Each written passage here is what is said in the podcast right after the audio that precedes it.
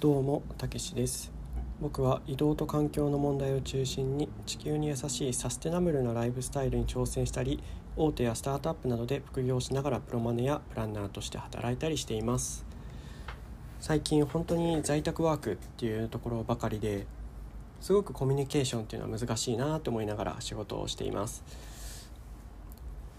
新卒っていうところでいきなり在宅メインで働くようになった世代っていうのが僕がおそらく1年目っていうところなんですけれど本当にさまざま配慮はみんなしてくださいますしいろいろ気を使ってくれてはいるんですがそれでもやっぱり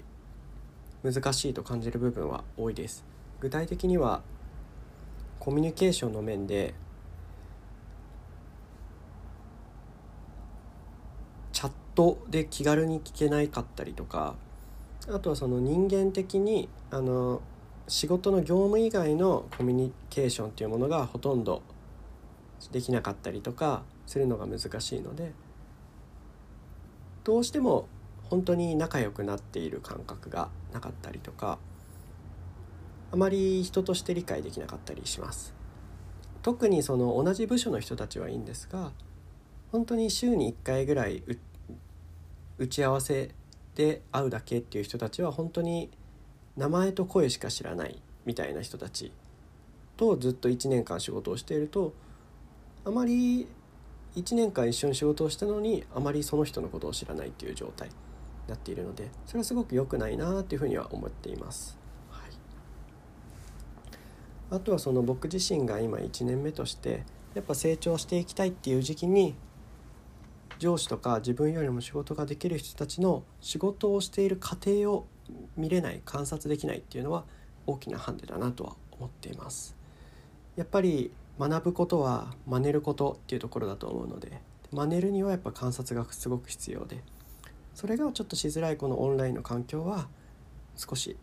難しいところありますね。その反面あの通勤時間がなかったりとか自由に使える時間が増えたことで他の挑戦っていうのはしやすかったりとかメリットもあるんですがデメリットもあるっていう感じですよね。そこら辺のバランスでこれから未来どうなっていくかは分からないんですけど自分自身の働きやすいように自分自身のライフスタイル生き方生きがいっていうところにつながっていくような選択をしていけるようにしていくといいんじゃないかなというふうに僕は思っています今日はですね昨日に引き続いてニーチェの言葉の本の内容についてちょっと紹介していこうかなっていうふうに思っているんですがなぜこの本を紹介しようかなっていうとやっぱり日々生きていく上でその自分のマインドセットだったりとか在り方だったりとかする部分ってなんだかんだ曖昧になってしまうのでこういう言葉を聞いたりとか学んだりすると少し生活にメリハリが出たりだったりとか変化の起点になってくれるんじゃないかなと思って紹介しようと思ってます。今日紹介する内容は自分の評判など気にするなという内容です。本当に現代社会とかだと自分って周りからどう思われているんだろうとかすごく気になると思うし自分が周りにどう評価されているのかっていうところは生きていく上で本当に重要なものだと思っています。ただそれでも自分の評判っていうのはあまり気にしない方がいいっていうふうにここでは言われています。なぜかっていうとその人からの評判っていうのは基本的に間違った評価っていうのがすごく多いっていうところですね。その自分の望んだように評価してくれることなんてほとんどないし自分のその本質をついた評価をしてくれる人っていうのは本当に少ないと思ってます。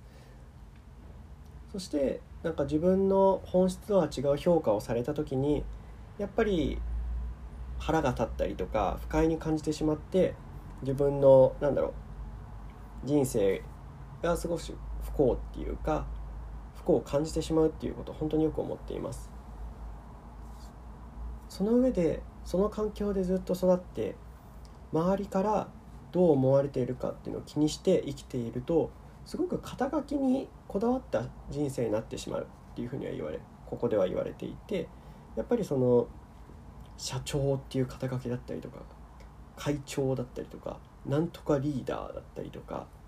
チーフエグゼクティブオフィサーとか、まあ、そういうような肩書きとかブランドとかお金とかそういうような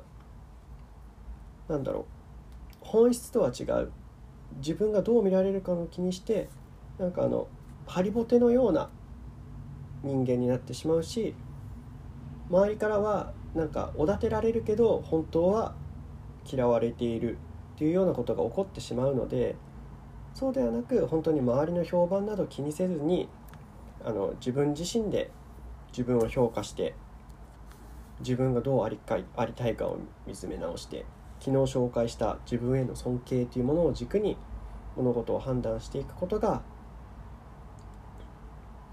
自分の人生を自分軸で生きていくためには重要なんじゃないかなっていうふうに思います。改めて最後に自分の評判など気にせずに日々自分の軸で人生を生きていけたいくよいけるように頑張っていきましょう。では。